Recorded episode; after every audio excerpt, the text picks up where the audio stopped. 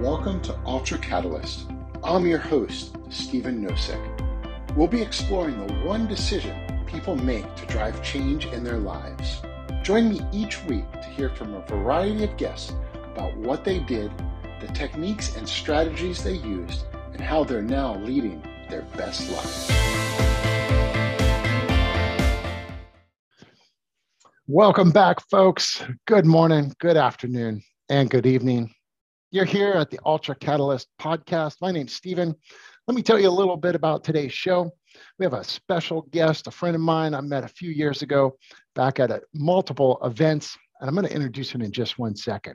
Now, let's tell you a little bit about the Ultra Catalyst podcast.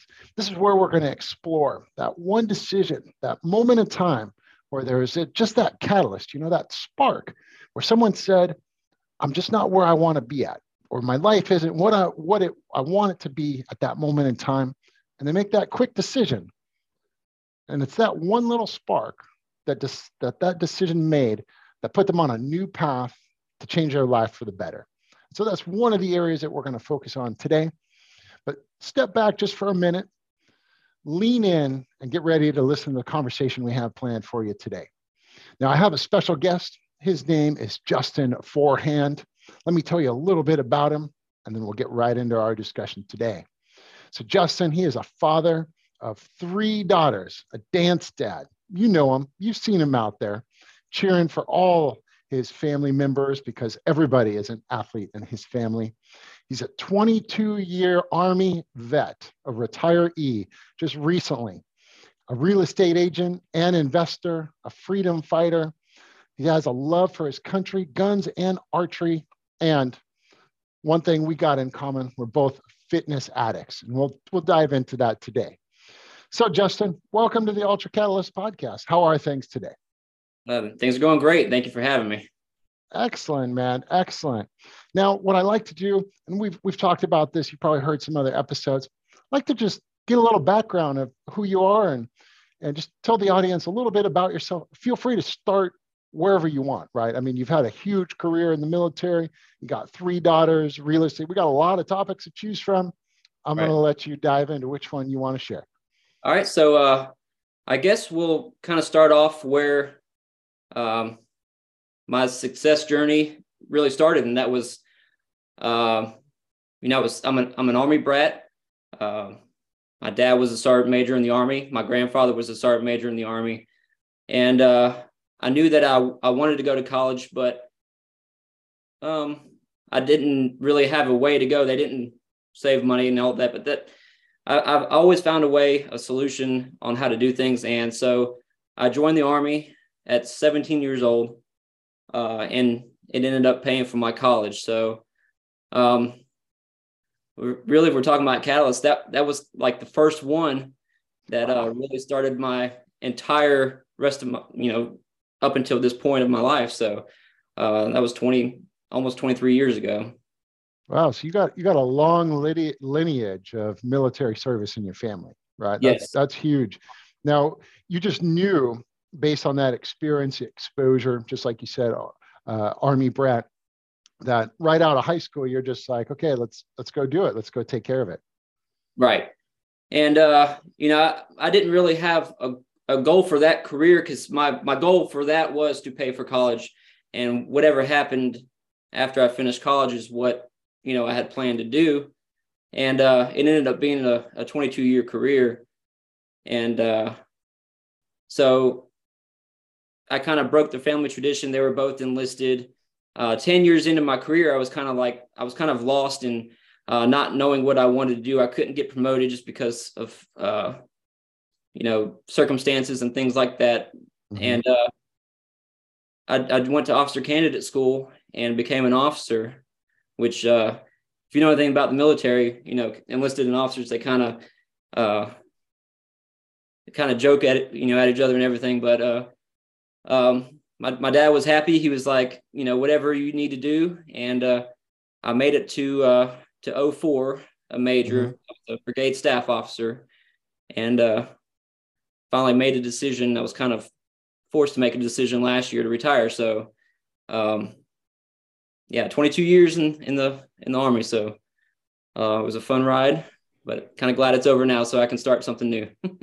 oh, definitely. And, and I, I got to commend you and thank you for your service. I mean, that's to put yourself out there and uh, in harm's way and ready to go for battle. That's something else, right? It doesn't happen as much in our country, right? I know when, when I was growing up, uh, some of my relatives were in the military, but one side of my family, there's just here and there of people in the military, right? Um, where on like my mom's side, it was pretty much all of the men, um, or most of the men, I should say. So uh, thank you for your service. That's definitely commendable, and we value all the support that you put out there over the years and and beyond. So let, let's dive into to this is I know you just got to major and you went and you retired, right? And there was obviously some circumstances with the military, but you were already looking out because the economy was great. What got you into real estate? Uh, well, I was a also now let me uh go back from the army. I was in the Army National Guard, so it was a part time thing. Mm-hmm. Uh, so I was also a DoD contractor, and I had been a DoD oh. contractor for um uh, probably 12 years.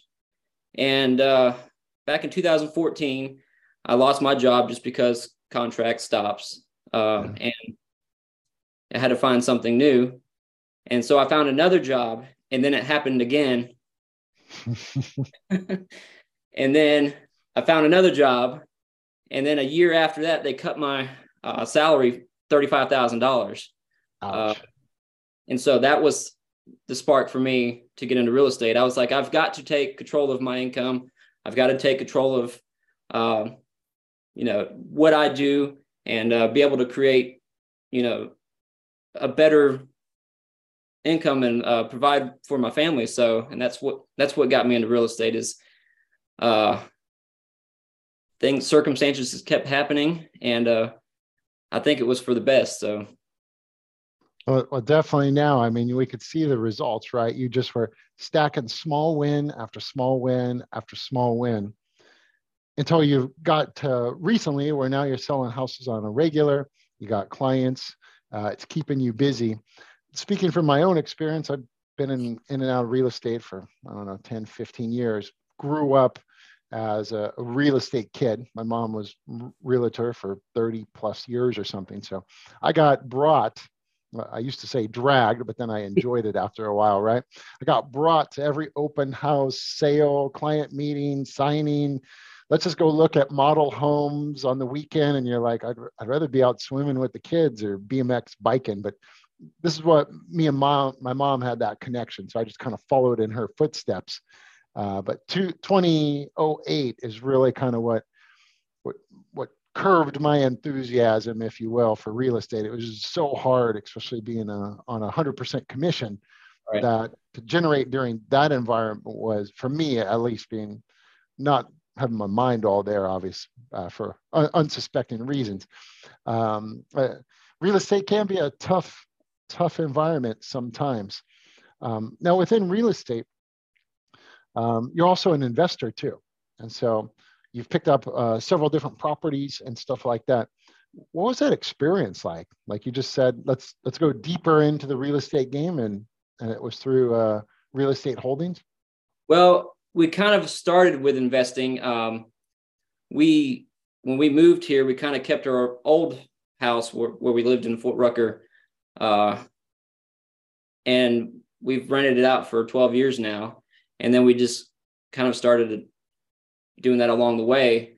Um, recently, it's been tough.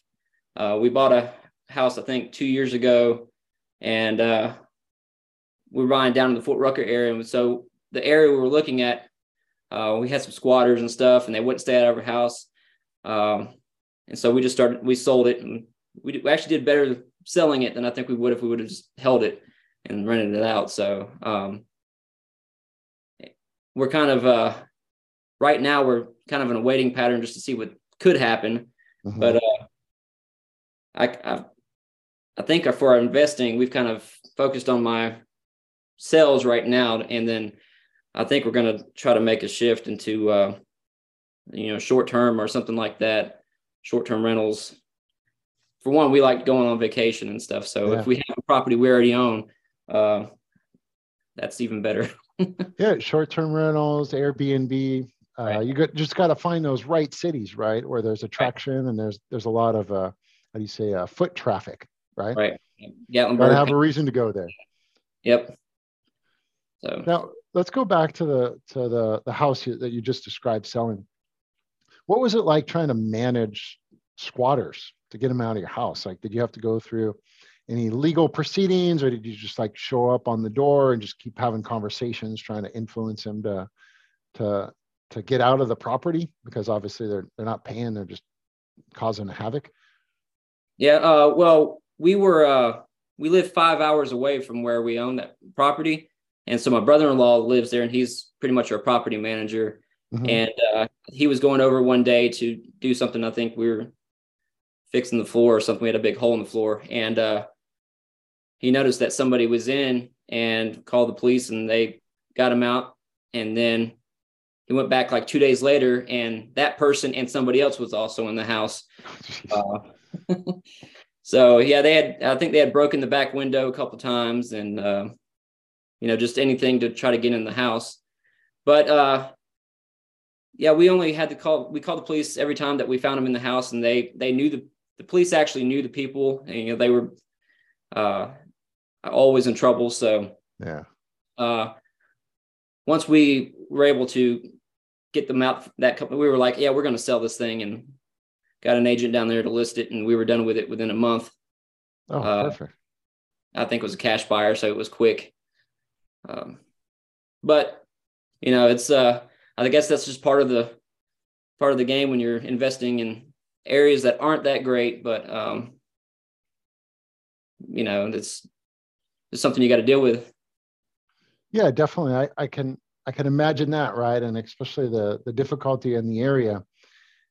If the authorities already have regular contact with those individuals, right? And it's like, hey, Bob, I'm already seeing you. I just saw you last week. Why are you here again, right? And, and then it's just a what is that a, a cat and mouse type game to kind of keep tabs on them to make sure that it just happens to be your property that they wanted to take habitat in for this time, right? And next week it's probably someone else's. So yeah, and the only reason we bought it is because it was right next to a hospital. So, so we thought we can get like a traveling nurse or somebody like yeah. that. But uh, the neighborhood just on the edge creeped into our house. So oh man. Uh, but well, good experience, and we uh, we made some money buying it and selling it. So yeah, well, at least you're able to cut cut the anchor on that one and then go do something else. Yep.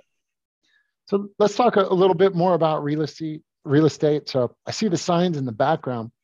Um, what's the market like now in your area? Uh, well, Huntsville is crazy. Um, it's there's so much industry coming here. The buyers are. I mean, last year was crazy. We were getting offers 50,000 over list price and wow. 20, 20 offers. And uh, it was just crazy. So uh, Huntsville has exploded. It is now the largest populated city in Alabama. Mm-hmm. Which when I moved here 11 years ago, it was like number four or five. And uh, I think there's 214,000 that live here, which is still a relatively small city. Yeah. Like Chicago and New York and stuff. But for Alabama, it's a large city. And um, you got FBI headquarters moving here. We've had Facebook, Amazon, uh, Space Command from Fort Collins, Colorado, is moving here next year. Hmm. So we're going to have a huge influx of people coming in. So uh, the buyer market here, uh, I think last year we had 500 houses on the market, mm-hmm. and so that's why you had the crazy, yeah, multiple offers and way over list price offers and um, it's kind of slowed down a little bit, but we're starting to see more multiple offers starting, you know, I guess in January when people started looking again after the holidays. Yeah. So it's it's a good time to be a real estate agent here in Huntsville. it, it, sounds like that, especially with that size of population and the, the projections for it to grow.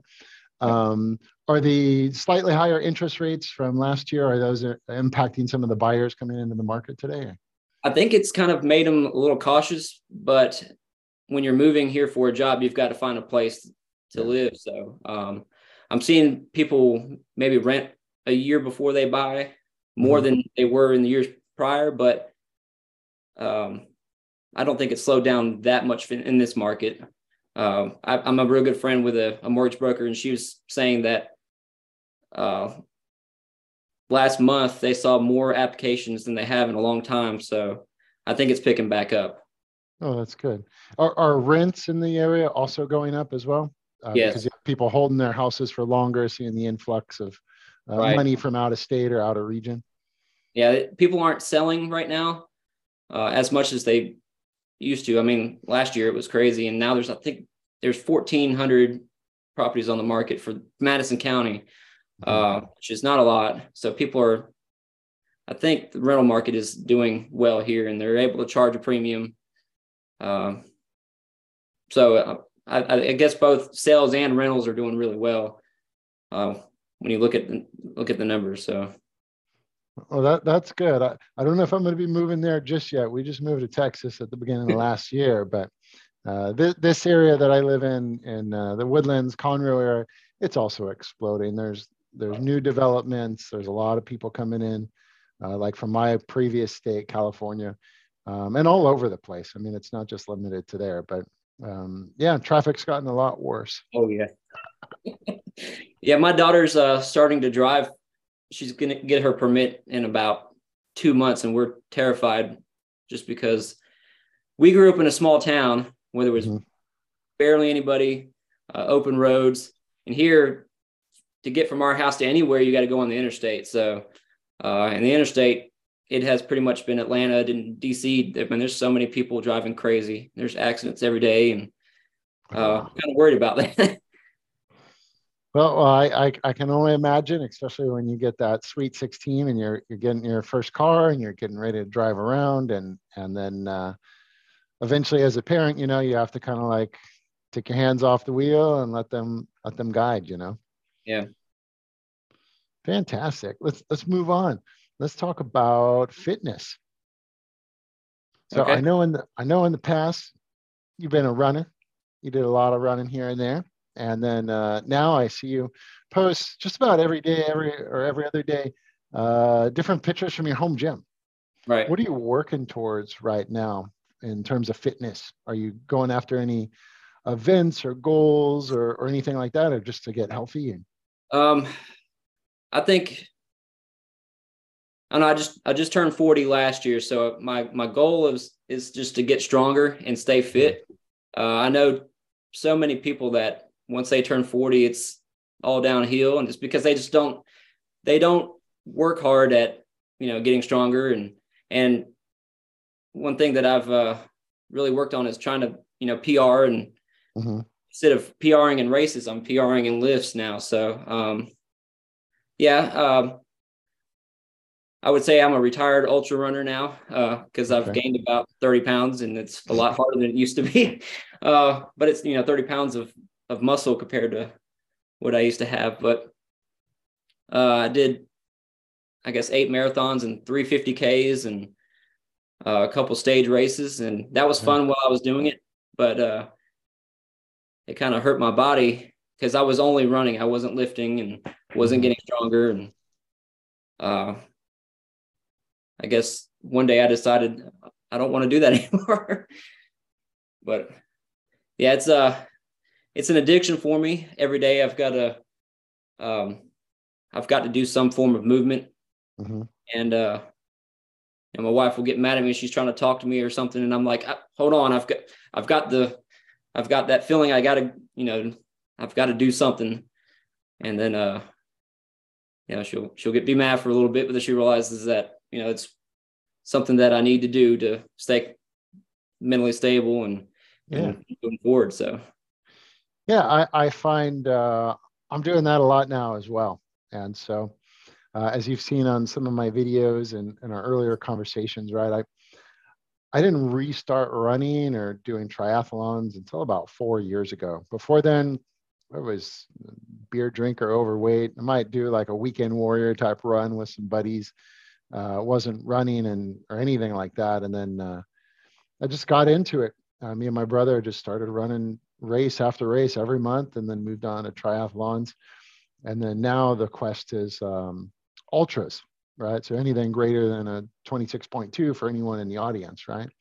And uh, what I found in the last, what is it, nine ten weeks, I've been hitting the gym to actually build muscle, right? If I look back at my last two years of ultra running, whatever the distance, I had almost no muscle, right? It's like literally just mental at that. And I was like, no wonder why I'm getting so tired and beat up and my body's sore. I'm twisting my ankle. I'm getting injured every other run. You know, it's like, I really got to start thinking about these things because uh, I just turned 46, right? So over 40, just like yourself.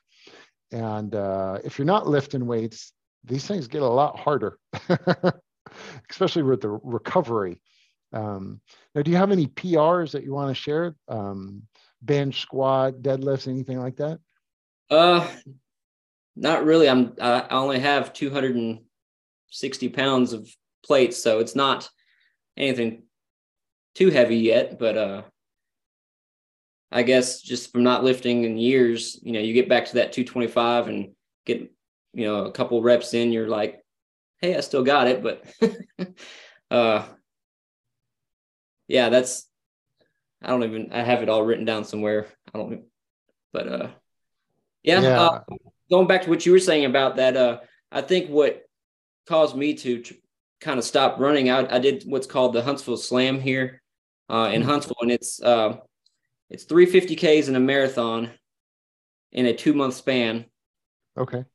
But one of the 50Ks you had to either run a marathon in a certain time or do another long distance race prior. And I had never done it before. And mm-hmm. my, uh, I guess my marathons were too slow. So I had to run a marathon to qualify for, for mountain mist. And I did that the month before the slam started. So I ran two marathons and 350Ks in about a two and a half month span. And, uh, man, I did that. I made it through. I finished. And then there was a race that just ran its last, uh, ran it for the last time I think last week and called Tick Ridge. It was a 25K. Mm-hmm. It was in the hills of Tennessee and it destroyed me.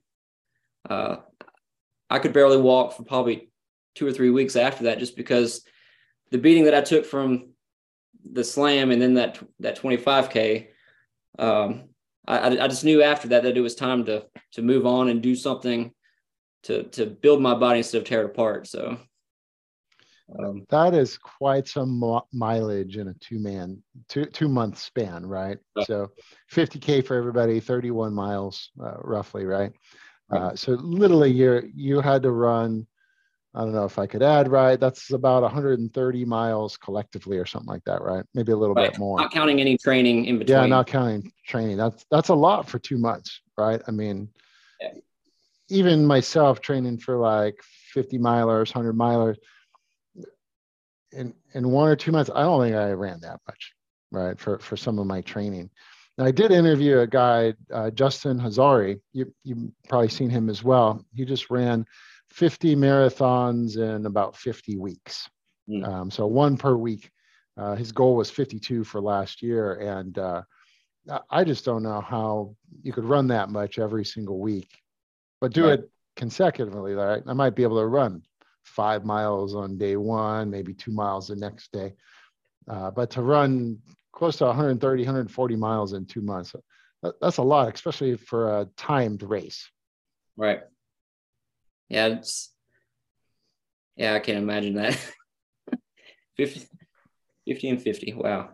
It's like the Iron Cowboy, you know. Yeah. Uh, oh. Yeah, James Lawrence, man. Yeah, that that's just it's uh it's something else, right? It's the the Dave Goggins, the Rich Rolls, the Jesse Itzlers, like all all these other folks that are just into that uh, ultra lifestyle. It's quite interesting to be a part of, right? Because you get to meet a lot of interesting people, but just to see what you could do with your body and then your mind to be able to, to survive. I mean, you're doing 350Ks pretty much back to back. Um, that, that tears the crap out of your body. And they weren't fairly easy 50Ks either. Um, so, yeah, it did tear me apart pretty bad. oh man, I I did sign up for uh, Pinhoti, and I know that's kind of in your neck of the woods. I think two three hours away from you or something like that. Right. And uh, this year, I I had some other things come up. I wasn't able to go. I'll probably sign up this coming year. Uh, but I hear that's a beautiful area to go out and run in. Yeah. Um, but I'm looking forward to it. Yeah. It's a it's a good race. I've got a lot of friends that have done it. I uh I read the Cam Hanes book and I was like, man, I want to get back into this ultra running just because you know it, it inspired me to. And I was like, I want to do the hundred. And then I started thinking, no, I'm gonna hold off for a little bit, see how I, my body's doing. I, I, don't know that I'm gonna run it this year, but maybe something I'd plan to do in the year, you know, a couple years from now. Yeah, I found one of the, the key things for, for any races, and you you already know this, but for like our audiences, right. if you have that goal in mind, you just sign up for the race, you pay your dues, and then you figure out how you're going to train for it. And just remember, you have to show up and go give it your best, even if you're not fully trained, right? Because uh, a lot of people they'll they'll say I'm going to do a marathon, right? The pinnacle of running. Um, until you get farther than that, most people will never go out and do it, right? Because they didn't sign up, right? It's like, oh, I'll do it tomorrow. I'll do it tomorrow. I'll do it tomorrow, right? The same old thing. But um, man, just uh, I'm still blown away with your your distance in two months. That's that's pretty gnarly, dude. Yeah. Let's move on again. yeah. Well, you know what? If if I know if I know you and and uh, myself, I bet if I make a trip out there, we we go for a run for a little bit. I don't yeah. know if we'll do a 50k, but we'll we'll do some some distance, man. Yeah, I'll take you on the mountain. We'll uh, get some mileage up there. Yeah, definitely, man. Uh, definitely here in Houston, Conroe. There's not any hills around. They're three four hours away. Uh, so I do most of my running uh, on an incline treadmill, or it's all flat. I just tra- training for the heat when it comes. So. yep let, us switch gears, man. Let's talk about your mission, man. So you've come a long way. You've done a lot of different professions. Um, you got a blossoming family. They're getting older. They're they're dance right now at a competition. Let's talk about your mission, man. What what are you really geared to do going forward? Right. I know you've been working in several areas that we haven't even talked about yet. Uh, it's really all about the kids. It's uh, to provide opportunities for them and uh, teach them how to grasp those opportunities and do something with it uh, and to allow them to grow i mean we homeschool them uh, okay. we uh we try to give them the knowledge that they'll need actually need in life and uh because you know we we all weren't taught finances and mm-hmm. um hard work and things like that because like you, like Andy Frisella always talks about they try to talk it down, talk success down. So mm-hmm. um, we made the decision eight years ago. It was way before COVID. All these, yep. you know, temporary homeschoolers uh, to to give our kids the best opportunity to learn what's actually needed to be successful in life. And uh, I think where we're at in this stage right now with a 14, 13, and 11 year old, uh, we've seen the hard work they put in um, and we're optimistic for what they are going to do in the future. So we're already starting uh, to do things like take my oldest to college colleges. Mm. Like next month, we're going to take them to Ole Miss uh, for a dance clinic, um, and she's excited about that. So uh, we're just very optimistic of where they could go with what uh, we've given them, and uh, you know, they're talking about opening dance studios and doing all kinds of good stuff that I kind of, wow, you're thinking about that at 14 years old. So, uh, it's uh that's pretty much our mission is to provide opportunities for them. So, yeah, yeah, that, that's that's awesome. that, that's fantastic. I'm I'm going to drill into this topic because because uh, we we got something uh, highly relatable. I don't even think we you and me have talked about it before, um, but it it sounds awesome that they're the learned behaviors that they have and the entrepreneurship, right? They see you and your wife doing these different activities and they understand the value of that. And you're inst- inst- instituting that level of excellence in what they do. And I know it shows based on, on just what their visions are of the future, how they're into dance, how they're treating competitions. Um, and that's, that's phenomenal. Let me ask you this question. Um, before you guys made that decision for homeschooling, Uh, did you have them in like a public or a private school? And was your wife also working at the time? Um, we had so my oldest went through two years of school, mm-hmm. uh, and my middle child did one year. Uh, my youngest has never been in a public school, um, but my wife was running a business. She started a business in 2014, and she watches dogs in her house, mm-hmm. um, and so they they all help with that business. So, um, yeah, only only two years of public school for my oldest, and we we saw behavior changes. We saw how overwhelmed with busy work mm-hmm. that they were having to do. Like no, they had no time for extracurricular activities or being a kid or anything like that. After coming home from school all day, and then having to do three or four hours of homework as a first grader, and I was like, this is yeah. this is nuts. And uh, we uh, we made a decision. We went we went to uh, my middle daughters class for it was her birthday and we brought cupcakes yeah for her class and uh, that teacher had absolutely no control over the class kids were running everywhere hitting other kids and we looked at each other and said this is this is it this is mm-hmm.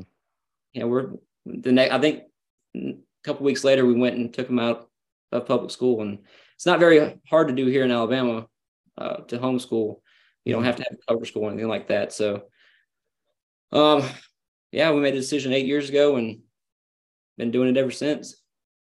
That's fantastic. And, and I definitely have to commend you and your wife, right? Because homeschooling changes the dynamic, especially if you're used to having your kids go to public school, right? I look back at my younger day. I, my brothers, they went to some private schools and then into public school. I did uh, public school uh, as well. But just like you and your wife, um, my wife homeschools our kids, right? They're nine and seven. My son, who's the oldest, uh, he's on the autism spectrum. And so uh, we found out when he was about two and a half, almost three. And there was a local school from about five miles away. And we brought him there. And I think uh, for about a third, maybe a half of the school year, right, he excelled he was with a small group of kids. I think there was like six or seven. There was two teachers in there, and it was more hands-on, right? He needed that at that time, and but he just quickly excelled. And what they did is they just instead of keeping him in the class at that same level, they bumped him up to other higher grade levels for special needs children, right? And the unfortunate thing was is when they did that it went by age. It didn't go by what their mental capacity was or their intelligence at the time right?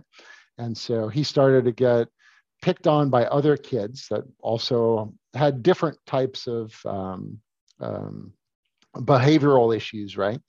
And uh, my wife saw it and then i saw it and then after a while he was just like and he's only like three and a half he's like i don't want to go back there right? Like he'd fight us because the experience there. And uh, my wife said, okay, we'll just we'll homeschool them. And so we did the same thing. We said, enough is enough.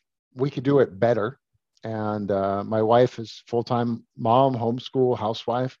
And um, and then our daughter, who's a few years before, she's never been in uh, public school at all. And so now, just like what you do, and I'll, I'll dive a little deeper in here, is every time there's a weekend or a family outing, we make it a learning experience, right? We're pointing out the situations. How do you do uh, counting of money? You know, they get their own money, they got to count it out, they got to learn, they got to see what the value is.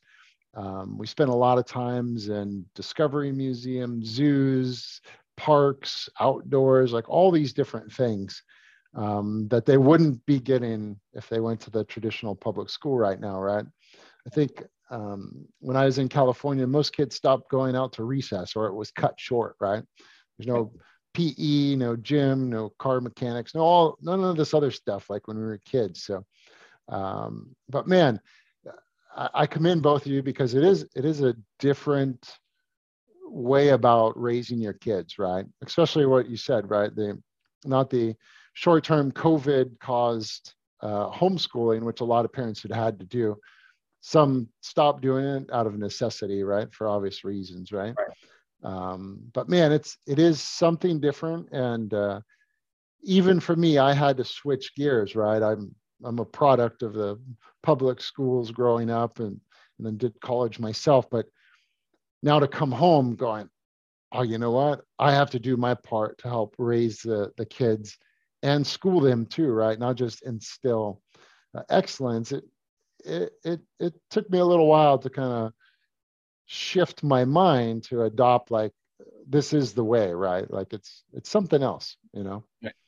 did you did you guys have any challenges like that um initially um it was it was tough because we were trying to find a good way to help us teach them mm-hmm. uh, we went through so many different curriculums and it took us about three years but once we found that um it's been smooth sailing ever since but it did take us a while to get used to. Um, we did. My sister also homeschools all three of her kids, so we, my wife and her were able to take their kids on these trips and um, different things to to teach using that uh, form of of teaching. But um, so we did have help with with family members in the mm-hmm. beginning, um, and then we met somebody we're still very close friends with. They also homeschool their kids. Uh, so we we formed a little community. Um, we we also started a started going to a co-op, and so mm-hmm. we found ways to really, um, I guess, smooth over the transition of moving from public to to uh, homeschooling. And uh, but yeah, that first I guess the first year was pretty rough, trying to figure things out. And uh, you know, we tried book work and they didn't like it. So now they do everything on computer. Um, they have uh, video. They have videos where they have these. Uh, they're really, I guess, really good teachers, mm-hmm. and uh, so they really like it, and it works well with how we how we do things. We also uh, complement that with like when I'm picking them up from dance and bringing them home, I'll I'll kind of quiz them with investing questions, and I call it drive time schooling. Um, you know, Dad, it's eight o'clock at night. Well, you know, learning doesn't stop. You got to keep on going. Uh, there are no days off, right? Yeah. Yeah, that's uh, that's another good thing about homeschool is we do it. We try to, you know, if they're running behind them, they do it on the weekends because because in real life you can't take off if if you know you're behind doing stuff. So it's uh it's been it's been good to be able to mimic what life will be after they're out into the real world. Um, that's just I don't know, that's one of the benefits that we've found so far of doing it. Yeah, I I, I would agree. I, I'd seen the same thing um, after that little short transition period was as as to be able to make everything about an experience, right? Like the world does not work the way you think it may work. And based on what you're shown in, in some schools, some of the things aren't teaching you how to quote unquote thrive, right? They're just teaching you to survive within the mechanics of quote unquote the matrix, if you will. Um, but I mean, it, it is interesting to see that more and more people have gone the, the route of homeschooling, right? Which it was very popular 60s, 70s, right? Based on the, the times. What advice would you give anybody that's looking to get into homeschool or even considering now? What are some of the things that you'd recommend that they check into or be open to uh, with that kind of transition? Um, they'll just have to know it's going to be tough to begin with. Uh, you got to find a a good support system, good curriculum, or if you're like unschooling, uh, you just got to stay busy, stay active. Kids kids want to be creative. They want to be active. Um, so another thing is to stay on a routine. Mm-hmm. Kids are they love routine, and if you aren't uh, consistent with it, they get off, and we find find that when we're not consistent with, you know, making them do their schoolwork, that they may go a week or two without doing anything, uh, uh, and that's, you know, it's we allow that sometimes just because they might need a small break, but yeah. uh, but it's just finding that support structure, finding a good curriculum. Curriculum. We we uh, I think we use Acellus is uh, who we use and uh, just try to have as much fun because they're they're, they're only kids once. So yeah. um, we try to instead like instead of birthday presents and stuff, now we do experiences. We take them yeah. to you know Disney and we do all these things, but we we try to incorporate some type of learning in everywhere we go. And, uh, and I, th- I think the kids have enjoyed it. And what's actually turned out to be kind of funny is uh, now my oldest, definitely my oldest, they're known or she's known at many different schools. So uh, she's to me, she's like one of the most popular kids in Huntsville. like she just she just got an, uh, another boyfriend. I guess Tuesday asked her to be her uh, girlfriend on on Valentine's Day, and uh, sweet. There was kids at other schools talking about them starting to to date or whatever, and I'm like, how many people knows this kid? You know, she's a homeschooler. She's not supposed to know anybody. Yeah, yeah, yeah.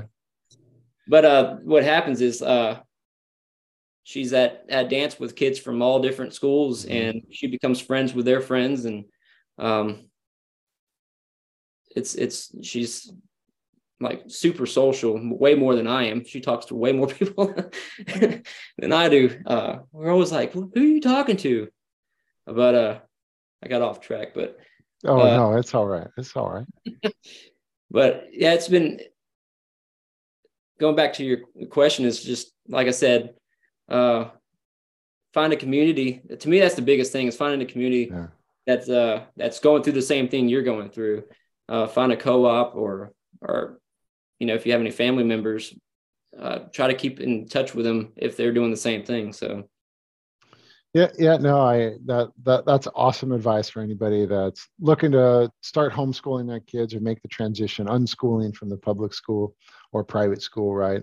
I mean, all of those points are, I mean, that resonates with me, and those are great starting points. It's interesting you mentioned your tail end there about um, the socialization of kids that are homeschool, right? So when we first started, a, a lot of um, comments that were made, or we'll say flack from other individuals that we know, relatives and not, was but they're not going to socialize. They're going to have absolutely no friends. They're, they're not going to get exposure to hanging out on the playground or whatever the case is, right? And um, we actually kind of laughed at that. And we're like, well, we're actually, they're involved in all these different groups. We go on excursions and experiences. They're talking, we're teaching them how to do things in grocery stores and everywhere else. Um, it's not like they're sitting in a box isolated right uh, away from everybody else, right? That's not it, right? And and they still could go outside and play with all the neighborhood kids that are quote unquote playing outside. They just attend their studies at a different time in a different location, right? Right. Yeah, and and if a kid's not socialized, that's homeschool. That's on the parent, in my yeah. opinion. Uh, you know, we went out of our way to make sure they had other kids to be around. Mm-hmm. And uh, luckily, we found dance about the same time. Actually, no, it was they've only been doing it six years, so I guess two years into to homeschooling. But luckily, we found dance, and the kids there are are amazing kids. They come from great families, and um, they just they've blossomed with the, the people there, and uh, it's been fun to watch them them do this. So uh, we're very happy with making that decision. It was scary when we did it, but eight years later, we are like, we made the right decision doing that. So yeah, you've you've changed the course of uh, your family tree just doing it right. They're getting a different experience based, um, separate from where you came from or your wife came from, right? D- different environment altogether, and it sounds like those decisions are starting to pay dividends. So that's awesome. Yep. Absolutely. Well, man, um, we're, we're coming up to the end of it. I know we got to get going here in a little bit, but what are two things that you'd want to leave with our audience today that that were from those moments of time where you had those catalysts where you just said, you know what, I'm not having it right now. Life could be better. What are two things that you did that just helped make you take that decision and go down that new path? Um,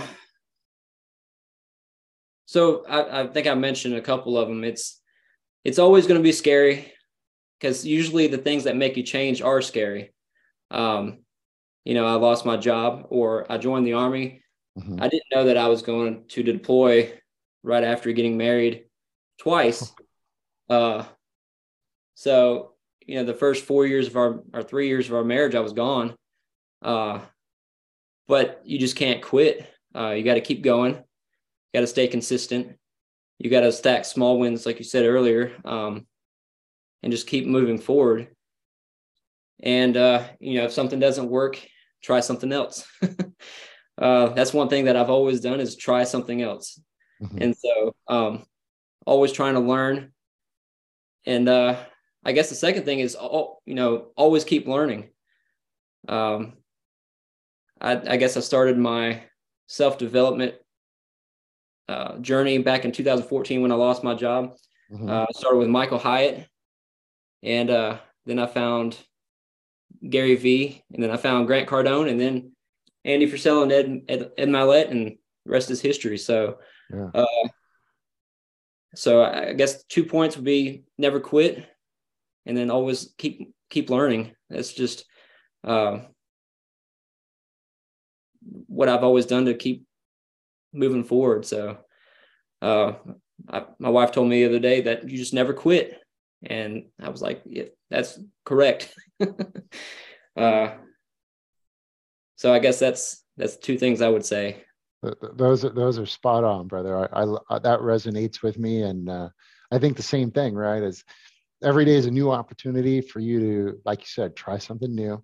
Yeah. And if you and if it's not working, pivot and just keep learning, right? We got to be lifelong learners, and you're already instilling that in your children, which is making a huge difference. And you're already stacking wins in Huntsville, and starting to conquer the real estate area, which is huge, man. Um, right. I just saw you came in in the top 50 agents in the area, which that's fantastic. Uh, I'm standing right behind you, clapping 100% of the time and more uh, you're going to reach the top of that list very soon. So keep it up. There's 18,000 agents in Alabama, and uh, was named number 43. So it's uh, I think that's pretty good. you know what? That's not that's not too shabby, right? That's not too shabby. No, that, that's fantastic, brother. That that means you're dominating the market, and uh, we just got to get your name out there a little bit more and get you more clients. Where can people find you? How are they going to be able to connect with you? Uh, I spend a lot of time on Instagram. Uh, mm-hmm. At Justin Forehand is my uh, username. That's where I. That's where you pretty much can find me. I'm on Facebook too, but I I usually communicate more on on Instagram than anywhere else. Fantastic. And I also started a YouTube channel this year. Uh, that was one thing. One of my goals okay. was to do over 100 videos this year, and uh, I'm at Justin Forehand there. I think I'm at uh, stopped counting. Uh, I think I'm at like 14 now, so uh, got a ways to go. But you know what? That, that's, a, that, that's a good project to have, man. Uh, I'm gonna go check them out, man. I'm gonna I'm gonna become a subscriber on your channel. You do the same, and everybody listening here. It's been a great conversation with Justin Forehand. We covered all kinds of topics from homeschooling, army life, fitness, real estate. This is the place to be. Thanks for tuning in today go out, check him out on Facebook, linked, I'm sorry, Facebook, YouTube, and Instagram. He's got some new videos coming out. Once again, we appreciate you listening to the Ultra Catalyst podcast. Hit like, subscribe, send us a DM. Either one of us are happy to help you. We also got a new YouTube channel out there for this video. Justin, my man, thanks for being here. Appreciate you, brother. No problem. Thank you for having me. Anytime, brother. We'll, we'll be in touch very soon. Thanks, everybody. We'll catch you later.